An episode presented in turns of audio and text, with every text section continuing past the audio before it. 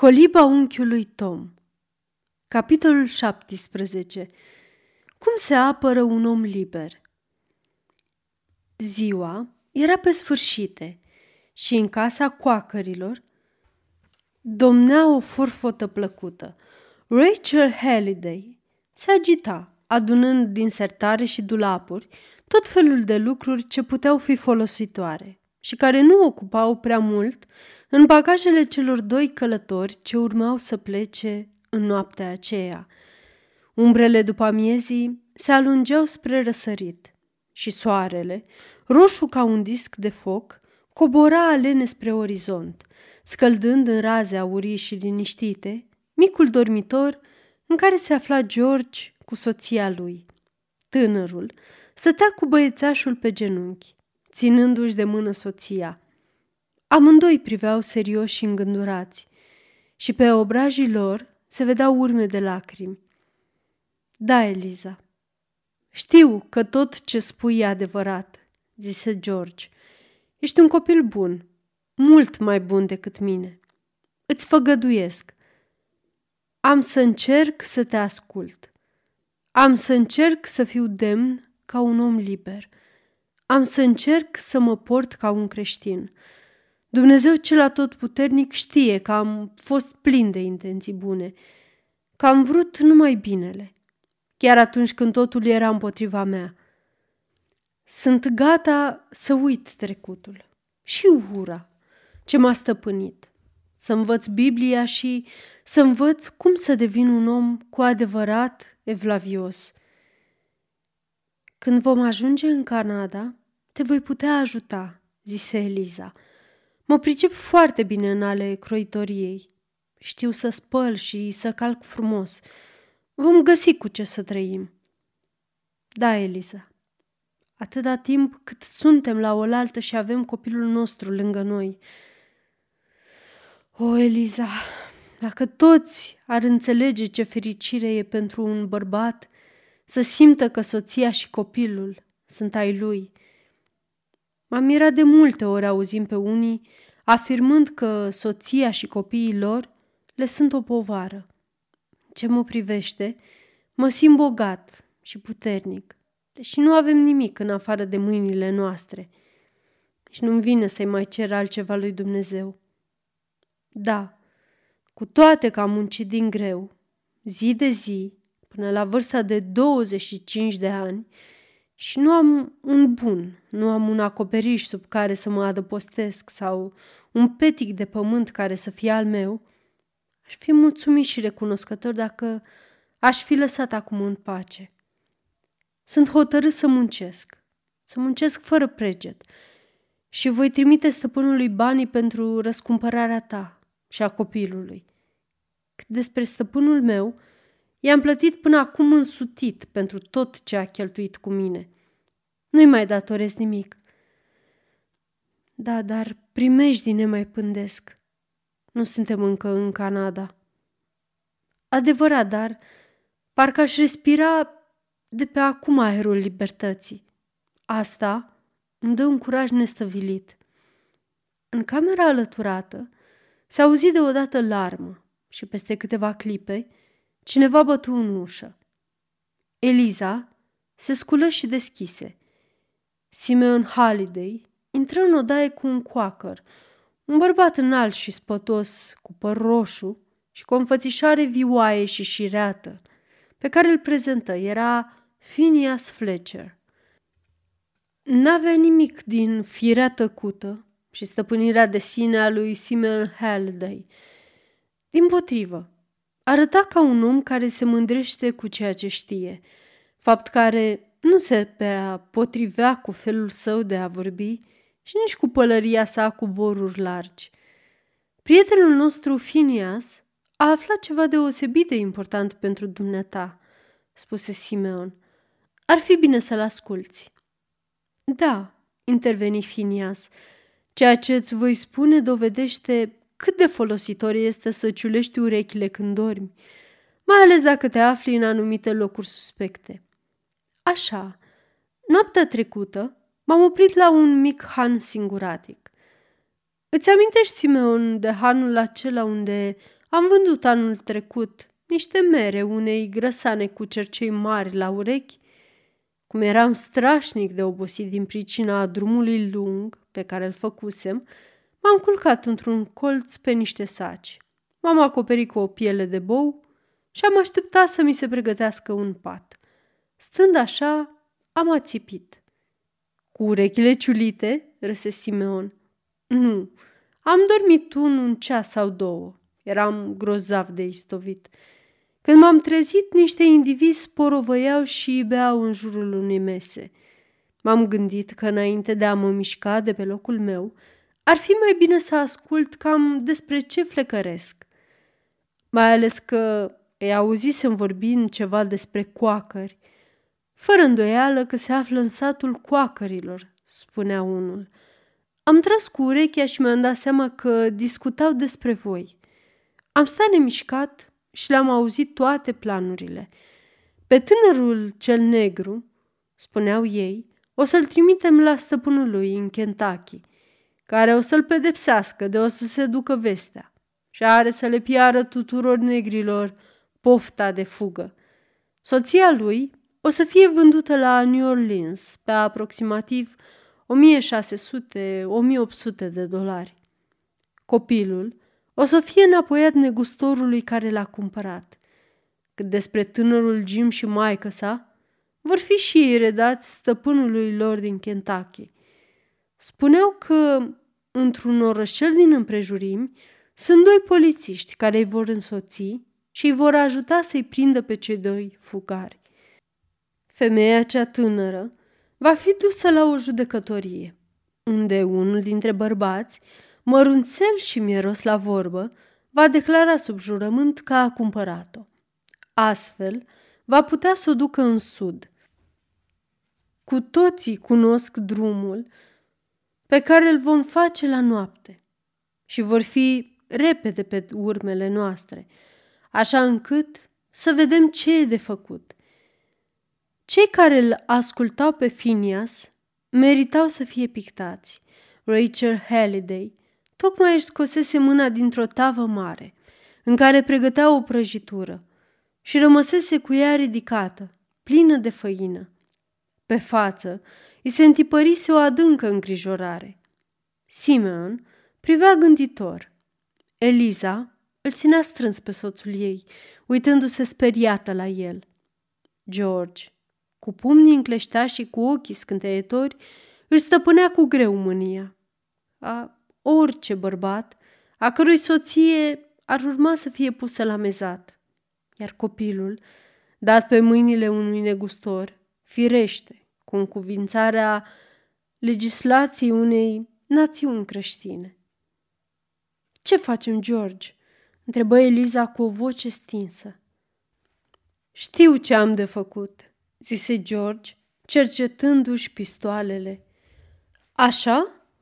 Îți dai seama cum o să se desfășoare treaba?" îi spuse Finias lui Simeon, clătinând din cap. Sper să n-ajung până acolo, oftă Simeon. Nu vreau să aveți neplăceri din cauza mea. Dacă mi împrumutați trăsura și mi-arătați drumul, voi pleca până în satul din apropiere. Jim e un uriaș și tot atât de neînfricat ca moartea sau deznădejdea. Nici mie nu mi-e teamă. Bine, prietene, dar ai nevoie de cineva care să te conducă, observă Finias. E foarte bine că știi să te bați. Eu însă cunosc drumul, pe când dumneata nu vreau să aveți neplăceri. Neplăceri spuse Finias cu un ton ciudat. Cum o să-mi pricinuiți neplăceri? Finias e destoinic, priceput. E bine să-i ascult sfaturile George, grăi Simeon, punând mâna pe umărul tânărului negru. Arătând spre pistoale, adăugă, nu te grăbi să tragi. Sângele tânăr se înfierbântă prea ușor. Nu voi ataca pe nimeni. Tot ce cer de la această țară e să fiu lăsat în pace, dar... George Se opri o clipă. Încruntă sprâncenele și se întunecă. Am o soră care a fost vândută pe piața din New Orleans și știu pentru ce se vând fetele acolo. Să stau oare cu mâinile în sân, privind cum îmi este luată soția spre a fi pusă la mezat pe aceeași piață? Dumnezeu mi-a dat două brațe puternice ca să o apăr. Nu, asta nu o să se întâmple. Voi lupta până la ultima suflare, dacă vor încerca să-mi ia soția și copilul. Puteți să-mi luați oare asta în nume de rău? Nu, nu, George, nimeni n-ar putea. Brațul nu poate fi stăpânit, spuse Simeon. Nenorocirea asupra lumii pentru păcatele ei. Nenorocire și asupra celor ce săvârșesc păcate. În locul meu, n-ați face la fel. Mă rog lui Dumnezeu să nu mă pună la o asemenea încercare. Brațul omului e supus slăbiciunii. Din potrivă, mi se pare că mușchii mei ar fi deosebit de vânjoși, spuse Finias, întinzându-și brațele lungi ca aripile unei mori de vânt.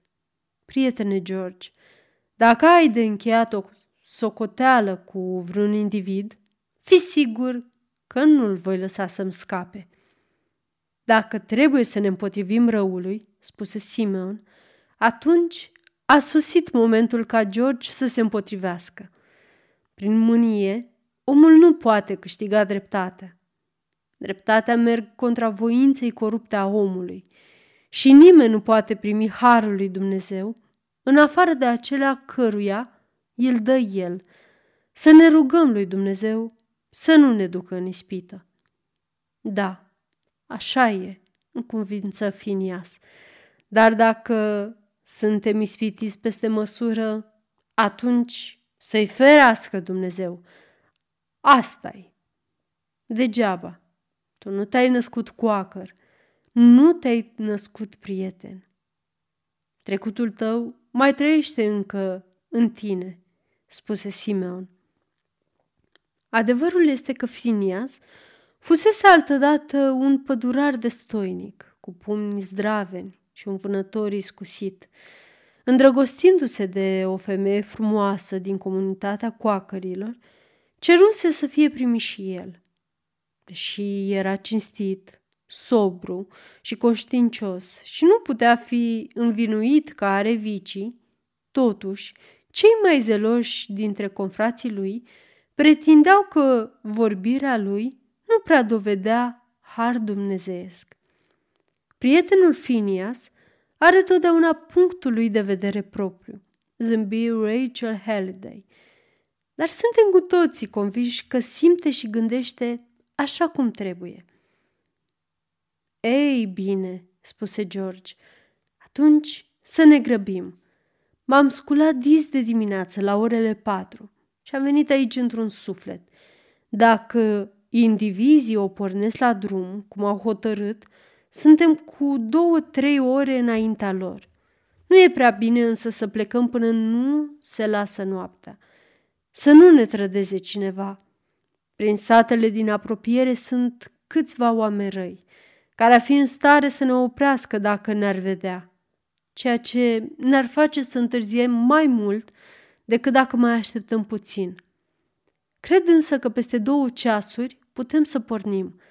Am să mă duc până la Mitchell Cross și am să-l rog să ne urmeze călare, ca să supravegheze tot timpul drumul și să ne dea de veste dacă suntem urmăriți. Mitchell are un cal al naibii, rar să-l întreacă alții. Poate oricând să ne ajungă din urmă și să ne dea de veste dacă există vreo primejdie. Mă duc să-i anunț și pe Jim și pe bătrâna lui mamă să fie gata de drum și să aibă grijă de cai. Cred că o să izbutim, să ajungem unde trebuie să poposim, înainte de a ne da de urmă. Așa, prietene George, nu e pentru prima oară când mă aflu într-o asemenea situație grea, zise Finias, închizând ușa. Finias e destoinic, spuse Simeon. Va face tot ce va putea pentru dumneata, George. Îmi pare rău că, din cauza mea, vă pândesc atâtea primejdii. Te rog, prietene George, fii bun și lasă fleacurile. Tot ce facem este dictat de conștiința noastră. Nu putem altfel. Acum, mamă, adăugă el întorcându-se spre Rachel, dă zor cu pregătirile de masă. Nu trebuie să-i lăsăm pe acești prieteni să plece flămânzi la drum. În timp ce Rachel și copiii erau ocupați cu coptul colacelor de grâu și pregătirea puiilor și a celorlalte bucate pentru masa de seară, George și soția lui stăteau în cămăruța lor, îmbrățișați, vorbind ca un soț și o soție care știu că, peste câteva ceasuri, vor fi poate nevoiți să se despartă pentru totdeauna. Eliza, spuse George, cei care au prieteni, case, moșii, bani și tot ce le dorește inima, nu se pot iubi ca noi, care nu avem pe lume decât dragostea noastră. Înainte de a te cunoaște, în afară de biata mamă și de sora mea, nu m-a iubit nimeni. Am văzut-o pe biata Emily în dimineața când negustorul a luat-o cu el. A venit în colțul unde dormeam și mi-a spus Sărmane, George, ultimul tău prieten te-a părăsit. Ce o să se întâmple cu tine, biet băiat? M-am ridicat și am îmbrățișat-o. Am plâns amarnic. Plângea și ea. În zece ani au fost singurele cuvinte duioase pe care le-am auzit. Sufletul mi se ofilea pe zi ce trecea până când te-am întâlnit. Dragostea ta m-a readus la viață. Am devenit un alt om. Eliza, crede-mă, mai bine mi-aș da viața decât să mă despart de tine. Cine vrea să te ia trebuie să treacă peste cadavrul meu. O, Dumnezeule, ai milă de noi, exclamă Eliza suspinând. Dacă am putea părăsi tefer țara asta, n-aș mai dori nimic. Oare Dumnezeu este de partea lor? murmură George, mai mult pentru el decât pentru soția sa. Oare el, cel de sus, vede ce fac ei? De ce le îngăduie? Și mai au curajul să pretindă că Biblia e de partea lor. Puterea, da, ei sunt bogați, sănătoși și fericiți. Sunt membri ai bisericilor și năzuiesc să ajungă în rai. Au un trai atât de ușor pe lumea asta. În schimb, bieții creștini săraci, cinstiți, evlavioși, creștini la fel de buni sau chiar mai buni ca ei, se zbat în nevoi și sunt călcați în picioare. Ei îi cumpără și îi vând și fac negoți cu sângele, durerile și lacrimile lor. Și Dumnezeu nu-i pedepsește. Prietene George, strigă Simeon din bucătărie, ascultă acest psalm, îți va ajuta. George duse un scaun lângă ușă. Eliza, ștergându-și lacrimile, se apropie și ea. Simeon intonă. Eram pismaș când vedeam bunătatea celor răi. Ei nu au griji ca ceilalți. Nu suferă ca noi. De aceea sunt mândri și trufași. Cruzimea e podoaba lor. Pungi de grăsimele înconjoară ochii. Au mai mult decât își poate dori un om. Sunt roși de stricăciune laudă asprimea și vorbesc cu îngânfare. De aceea, cei drepți și cinstiți întreabă, cum poate să rabde Dumnezeu toate astea? Vede el de acolo, de sus din ceruri.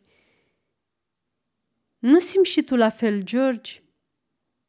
Da, parcă eu însumi aș fi scris acest psalm. Atunci ascultă mai departe – când am văzut toate aceste rele, Am simțit o mare durere până în clipa în care am intrat în lăcașul lui Dumnezeu. Atunci am înțeles care era sfârșitul lor. Fără îndoială că tu le-ai pus toate la cale și tot tu îi vei arunca în focul ghenei, îi vei nimici, ca un vis care se destramă când omul se trezește. O, Dumnezeule, când mă voi trezi, arată-mi disprețul tău. Eu însă sunt neîncetat alături de tine. Tu m-ai ținut de mâna dreaptă. Tu trebuie să mă îndreptezi cu sfaturile tale și apoi să mă privești în împărăția ta. Ce fericire când mă apropii de Domnul Dumnezeul meu! Căci nezdruncinată este credința în Domnul Dumnezeul meu. Cuvintele psalmului, rostite de acest bătrân generos, fură ca un adevărat balsam pentru sufletul frământat al lui George.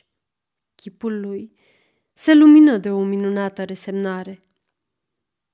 Dacă totul s-ar mărgini la lumea asta pământeană, atunci ai avea dreptul să întrebi, unde este Dumnezeu? Dar așa nu, căci orice ți se va întâmpla, El îți va face dreptate în viața de apoi. Dacă aceste cuvinte ar fi fost rostite de vreun orator de duzină, îngăduitor cu el însuși, ele ar fi părut un discurs demagogic, ținut pentru amăgirea celor nenorociți.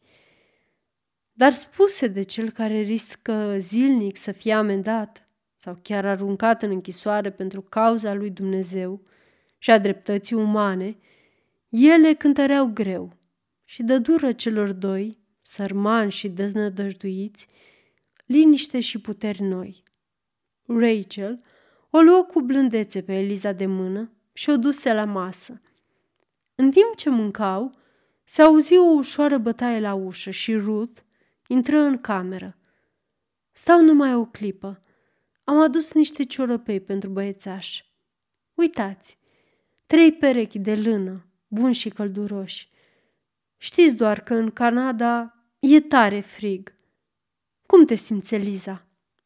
Ai curaj, adăugă ea, apropiindu-se de tânăra femeie și strângându-i cu căldură mâinile. Apoi dădu băiețașului o prăjitură. I-am adus și un pachet cu dulciuri, adăugă ea, scotocindu-se prin buzunare pentru a-l găsi. Copiilor le place să ronțe mereu câte ceva. O, vă mulțumesc! Sunteți prea bună!" spuse Eliza. Haide, Ruth, gustă ceva cu noi. Nu, nu pot. L-am lăsat pe John cu copilul și am pus niște turte în cuptor. Nu mai rămân nicio clipă. John o să lase turtele să se ardă și o să-i dea copilului tot zahărul din chesea.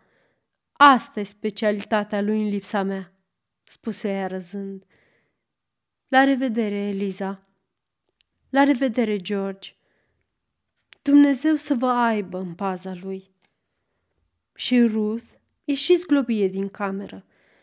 Curând, o căruță mare cu coviltir trase în fața porții. Era o noapte înstelată și senină. Finia sări sprinte de pe capră pentru a instala pe noi săi călători. George ieși afară, ținând cu o mână mânuța copilului și cu cealaltă pe a soției. Avea un aer dârz și chipul lui oglindea multă hotărâre, dar și tot atâta liniște. Rachel și Simeon îi așteptau. Dați-vă o clipă jos, spuse Finias lui Jim și mamei sale, care se aflau în căruță, să pregătesc locurile din fund pentru femeie și băiețași. Iată două piei de bivol, spuse Rachel. Fă cu ele un cuibușor comod. E obositor să călătorești o noapte întreagă. Jim se dădu jos cel din tâi, urmat de bătrâna sa mamă, care se agăță de brațul lui, privind speriată în jur ca și cum s-ar fi așteptat să-i vadă în fiece clipă pe cei care îi urmăreau. Jim, ai pistoalele pregătite?" întrebă George încet. Firește! Știi ce ai de făcut dacă ne prind? Cred și eu, ripostă Jim, trăgând cu nesața aer în pieptul său puternic.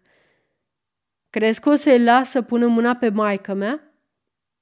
În timpul acestei scurte discuții, Eliza își luase rămas bun de la buna ei prietenă Rachel și se urcase în căruță, ajutată de Simeon. Se așeză în fund, cu băiețașul în brațe și își făcu un culcuș pe pieile de bivol. Apoi se urcă și bătrâna, care se ghemui lângă Eliza. George și Jim stăteau pe o scândură în fața lor, iar Phineas pe capră. La revedere, prieteni! Drum bun!" le strigă Simeon. Dumnezeu să vă binecuvânteze, răspunseră cu toții.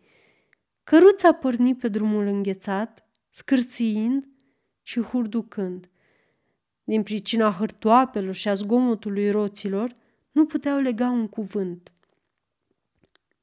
Căruța străbătea păduri mari și întunecoase, întinderi pustii, urca dealuri și cobora văi, înaintând încetul cu încetul, ceas după ceas. Copilul adormise în brațele măsii. Biata bătrână, spăimântată, uită treptat de temerile ei. Și chiar și Eliza, în ciuda fricii ce o coprinsese, a țipi. Finias era bine dispus. În timp ce mâna caii, fredona tot felul de cântece ce nu prea erau potrivite pentru un coacăr. Dar către orele trei, George auzi deodată un tropo de copite în urma lor. Îl trase pe Finias de cot. Finias opri caii și ascultă. Se vede că e Mitchell, spuse el. Se pare că îi recunosc galopul calului. Finias se ridică în picioare și privi îngrijorat înapoi. În vârful unui deal, depărtat, se ivi un călăreț ce gonea de zor. El este!" exclamă Finias. George și Jim săriră din trăsură. Tăceau, cu ochii ațintiți, spre călărețul ce se apropia. Acesta coborâ în vale și un timp nu-l mai zăriră, dar auzeau mereu tropotul de copite din ce în ce mai tare. În sfârșit, îl văzură apărând în vârful unei înălțimi apropiate. Da, e Mitchell, spuse Phineas. Alo, Mitchell, aici suntem, strigă el. Phineas, tu ești? Da, ce noutăți ne aduci? Vin? Da, sunt vreo opt sau zece indivizi beți turtă. Înjură și urlă ca lupii. În timp ce vorbea, se auzi deodată în depărtare un zgomot surd de copite. Băieți, suiți-vă repede în căruță, zise Finias. Dacă e nevoie să vă bateți, aștepta să ajungem ceva mai departe. George și Jim se urcară repede și Finias dădu bice cailor, iar Mitchell îi urmă de aproape. Greaua căruță parcă zbura hurducăind pe pământul înghețat, dar zgomotul de copite se făcea din ce în ce mai deslușit. Femeile îl auziră și ele, priviră speriate afară și văzură în depărtare, pe culme, un grup de bărbați, profilându-se în zarea înroșită de revărsatul zorilor. După ce urcă un deal, grupul care îi urmărea descoperi căruța, al cărei coviltir alb se putea vedea de la distanță destul de mare. Urmăritorii scoaseră un urle triumfător. Elizei îi se făcu rău și strânse copilul la piept cu mai multă putere. Bătrâna oftă și început să se roage lui Dumnezeu. George și Jim țineau strâns pistoalele. Ticăloșii care îi urmăreau se apropiau repede. Căruța însă coti brusc și se opri în fața unei stânci masive. De jur împrejurul lor, terenul era neted.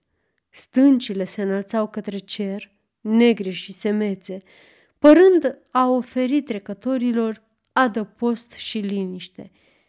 Finias cunoștea bine locul, fiindcă vânase deseori pe aici. Aceasta era ținta la care voia să ajungă cu orice preț. Aceasta este o înregistrare Cărțiaudio.eu. Pentru mai multe informații sau dacă dorești să te oferi voluntar, vizitează www.cărțiaudio.eu. Toate înregistrările Cărțiaudio.eu sunt din domeniu public. Am ajuns!" strigă el, oprind brusc căruța și sărind jos de pe capră. Coborâți repede și haideți cu mine pe stânci. Mitchell, înhamă și calul tău la căruță și du-te la Amaraia. Cheamă-l pe el și pe băieții lui să stea puțin de vorbă cu nemernici ăștia. Cât ai clipi, toți săriră din căruță. Iute, îi îndemnă Phineas pe George și pe Jim, luându-l în brațe pe Harry. Voi aveți grijă de femei și fugiți cât vă țin picioarele. Mai repede decât vă puteți închipui, ocoliră cu toții un gard și alergară spre stâncile protectoare. Între timp, Mitchell sărise jos de pe cal și, înhămându-l și pe el la căruță, o porni mai departe. Veniți pe aici!" strigă Finias când ajunseră cu toții în dreptul stâncilor. În lumina cenușii a zorilor, văzură o potecă ce șerpuia printre stânci. E una din vechile noastre peșteri vânătorești. Veniți!" strigă Finias, strecurându-se sprinten ca o căprioară cu copilul în brațe. După el venea Jim, ducând-o pe bătrâna lui mamă, ce tremura ca varga. Apoi George, care o sprijinea pe Eliza. Grupul de călăreți ajunse la polele stâncilor, urlând și înjurând. Coborâre de pe cai și se pregătire să-și urmeze victimele. După ce se cățărară câteva clipe, Finia și ceilalți ajunseră în vârful stâncilor. Poteca străbătea acum un defileu foarte îngust, pe unde putea trece o singură persoană. În fața lor se căsca o crăpătură largă de aproape un metru și adâncă de cel puțin 30 de picioare, izolând o altă stâncă cu pereții perpendiculari ca zidurile unei fortărețe. Finias sări iute peste crăpătură și așeză copilul pe un covor de mușchi moale ce acoperea vârful stâncii. Haideți, veniți, aveți curaj, dacă țineți la viața voastră săriți, strigă el, în timp ce, unul după altul, cei patru fugari săriră crăpătura pe care câteva stânci răzlețe ofereau ca un paravan de privirile celor de jos. Am ajuns, spuse Finias, privind peste peretele de piatră spre urmăritorii care se apropiau cu zarvă. N-au decât să vină la noi dacă le dăm mâna. Cine vrea însă să ajungă aici sus, trebuie să suie poteca dintre cele două stânci și e tocmai bine în bătaia pistoalelor voastre. Ați înțeles, băieți? Da, spuse George, și pentru că lucrul acesta ne privește pe noi, lăsați-ne să ne luăm tot riscul asupra noastră și să ne batem singuri. Foarte bine, George, râse Finias, sugând niște fruze de coacăze. Dar cred că mi se cuvine plăcerea de a privi lupta. Uitați-vă la ticăloși. Discută colo jos și se holbează aici sus ca niște găini care se pregătesc să se urce în coteț. N-ar fi bine să le dați un avertisment, ca să le arătați că, dacă vor încerca să se suie până la voi, vor fi împușcați? La poalele stâncilor se puteau vedea în lumina zorilor vechile noastre cunoștințe. Tom Loker și Marx, însoțiți de doi polițiști și de câțiva nemernici, care pentru o sticlă de rachiu se declarară dispuși să ia parte la vânătoarea de negri. Ei, Tom, oamenii tăi sunt bine adăpostiți, spuse unul din grup. Da, I-am văzut cățărându-se pe aici, răspunse Tom. Uite, o potecă. Haide să urcăm și noi. Să coboare nu mai pot și o să-i înhățăm repede. Tom, ar putea să tragă noi din spatele stâncilor, observă Marx. N-ar fi prea plăcut. A, spuse Tom cu un hoho de râs. Nu te gândești decât la pielea ta, Marx. Fii pe pace. Nu-i nicio primejdie. Negrii sunt prea fricoși ca să tragă în cineva. De ce să nu mă gândesc cum să mă apăr pielea? E tot ce am mai de preț. Și negrii știu la nevoie să se bată ca niște diavoli. Chiar atunci, George a apărut pe vârful stâncii și se adresă cu glas limpede și calm celor de jos. Domnilor, cine sunteți și ce doriți? Căutăm pe niște negri fugari, strigă Tom Loker. Și anume pe George Harris, pe o femeie Eliza Harris și pe fiul lor, precum și pe negrul Jim Seldon și o femeie bătrână. Avem polițiști cu noi și un mandat de arestare. Vom pune mâna sigur pe ei. Ați auzit? Nu ești dumneata George Harris, sclavul domnului Harris, din districtul Shelby, statul Kentucky? Da, eu sunt George Harris. Un domn Harris din Kentucky mă consideră proprietatea lui. Dar acum sunt un om liber pe pământul care nu aparține decât lui Dumnezeu. Împreună cu o femeie și un copil, asupra cărora revendic drepturile mele de soț și părinte. Jim și mama lui sunt și ei aici. Avem brațe cu care ne putem apăra și avem de gând să ne apărăm.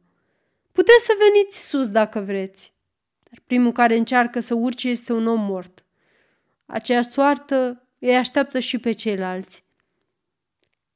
Tinere! strigă un bărbat scund și dolofan, făcând câțiva pași înainte și suflându-și nasul.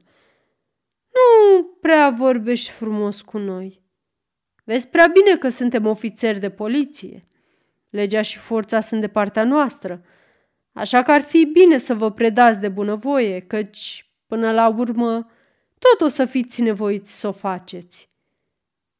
Știu foarte bine că legea e de partea voastră, spuse George cu înverșunare. Aveți de gând să-mi luați soția și să o vindeți la New Orleans. Băiatul vreți să mi-l vindeți ca pe o vită și pe bătrâna mama a lui Jim să o trimiteți înapoi la bruta care o chinuia și o biciuia, pentru că nu-l putea tortura pe fiul ei. Vreți să ne prindeți pe mine și pe Jim ca să fim din nou schingiuiți și bătuți de aceea pe care îi numiți stăpânii noștri. Pentru păcătoșenile astea, legea vă protejează. Rușine vouă și legilor voastre. Dar n-ați pus mâna pe noi. Legile voastre nu sunt ale noastre. Țara voastră nu este și a noastră. Suntem aici ca oameni liberi, sub cerul lui Dumnezeu – și în numele lui Dumnezeu care ne-a creat, vom lupta pentru libertate până la ultima picătură de sânge. George stătuse drept și mândru pe vârful stâncii, în timp ce făcuse această declarație de independență. În lumina roșiatică a zorilor, obrajii săi umezi căpătaseră o prospețime neobișnuită, iar indignarea și deznădejdea îi aprindeau scântei în ochii negri. Ca un om care cere lui Dumnezeu să-i facă dreptate, el ridicase brațele spre cer în timp ce vorbea.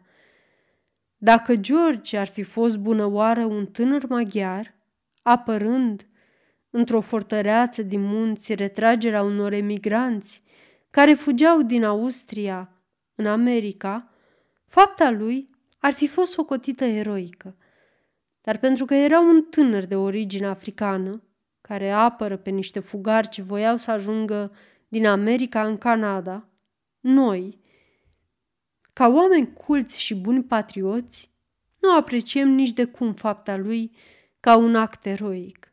Iar dacă vreunul dintre cititorii noștri o consideră totuși o faptă eroică, să o facă pe propria lui răspundere.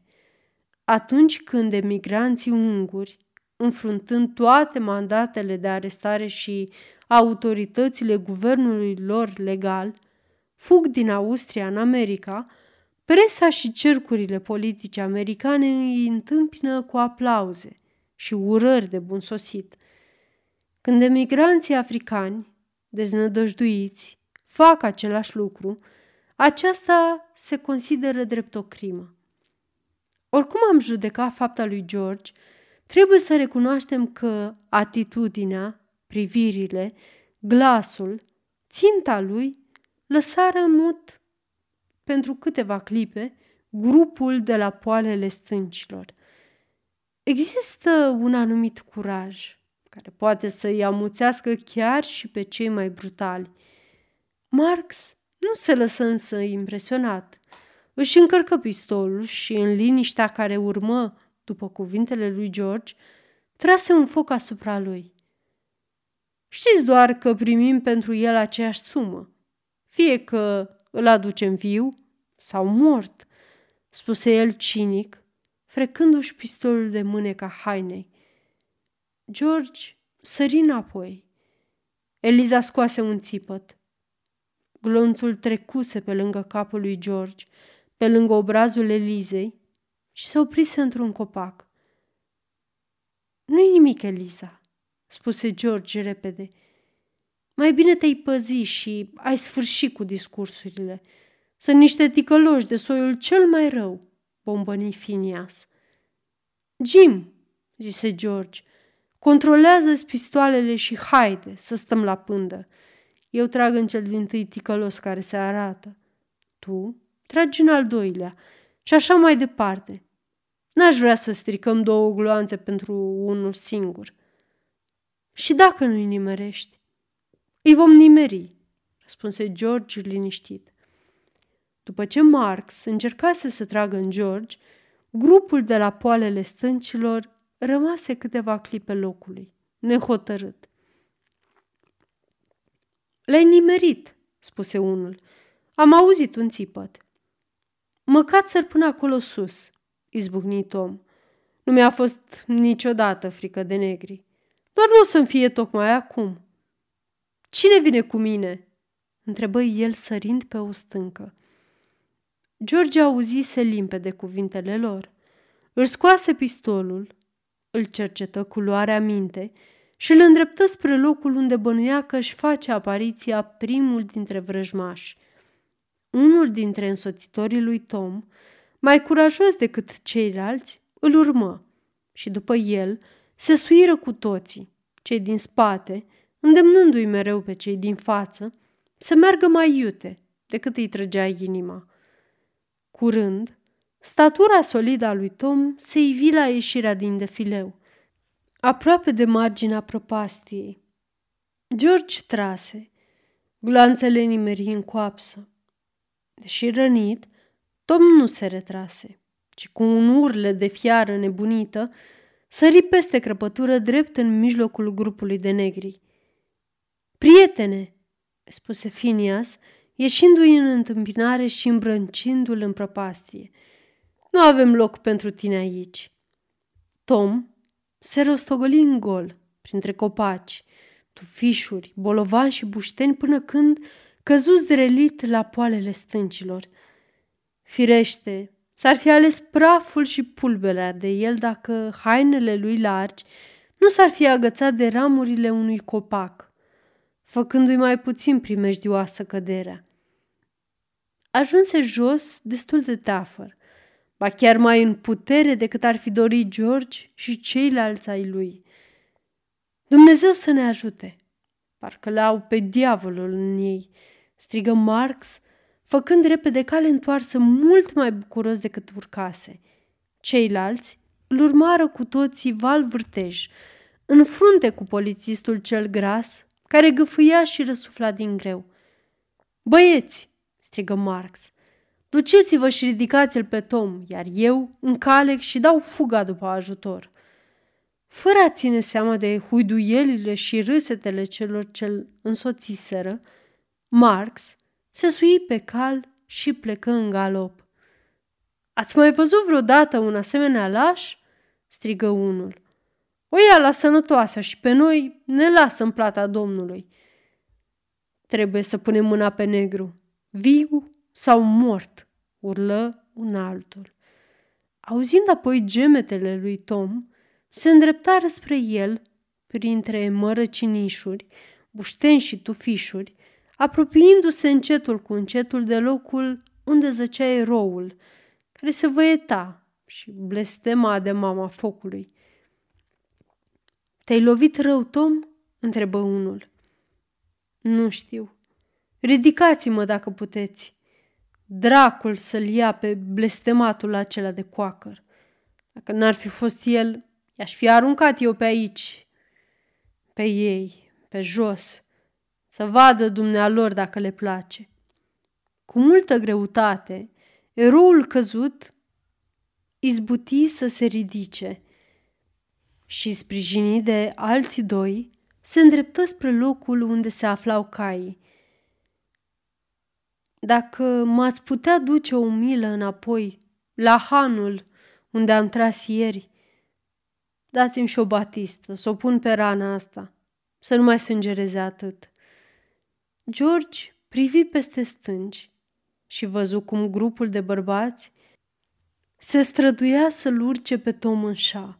După câteva încercări zadarnice, Lowker se clătină și căzu. Sper că n-a murit, spuse Eliza, care privea și ea la cel de jos. De ce nu? spuse Finias. O merită. Pentru că după moarte vine judecata de apoi. Da, e o clipă grea pentru bietul suflet al unui om, spuse bătrâna mama lui Jim, care se rugase tot timpul, după obiceiul metodiștilor. Mi se pare că îl lasă în plata Domnului și se cărăbănesc, spuse Finias. Într-adevăr, după câteva clipe de șovăire și discuții, grupul din jurul lui Tom se sui pe cai și plecă. După ce acesta dispăru, Finias dădu semnalul de plecare. Trebuie să coborâm și să mergem o bucată pe jos, zise el. I-am spus lui Mitchell să aducă ajutoare și să se întoarcă cu căruța. Dar e mai bine să ieșim în întâmpinare. O să-l întâlnim fără doar și poate. Să dea Dumnezeu să vină cât mai curând. Acum e dis de dimineață. Deocamdată nu vom putea întâlni prea mulți drumeți. De altfel, nu mai avem decât două mile până la ținta noastră. Dacă drumul ar fi fost mai bun, am fi putut ajunge încă din astă noapte. În timp ce coborau, văzură în depărtare căruța lor, însoțită de câțiva călăreți. E Mitchell, cu Stefan și Amoroaia!" exclamă bucuros Phineas. Suntem în siguranță. Să ne oprim și să facem ceva pentru acest bied nenorocit care se vaită atât de groaznic, spuse Eliza. Da, datorie creștinească, în cuvință George. Să-l ridicăm și să-l luăm cu noi. Să-l îngrijim apoi în satul coacărilor? Foarte frumos. Bine, n-am nimic împotrivă. Haide, să-l vedem, glăsui Finias, care avea o oarecare experiență în ale medicinei, câștigată în timpul carierei sale de vânător și pădurar. Îngenunche lângă rănit și începu să-l cerceteze cu atenție. Marx, murmură Tom cu un glas stins. Tu ești Marx. Nu, prietene. Lui Marx puțin îi pasă de dumneata. Mai important e să-și apere pielea. A plecat de mult. Mă curăț. Câinele blestemat. Mă lasă să mor singur. Biata maica mea. Totdeauna mi-a prezis. O, bietul om, sărmana maică sa, îl compătimi bătrâna negresă. Ți mai mare mila de el. Încetișor, încetișor, nu te smuci și nu țipa, prietene, spuse Finias, văzând că Tom se zbate și întinde mâna. Dacă nu mă lași să-ți opresc hemoragia, nu scap cu viață.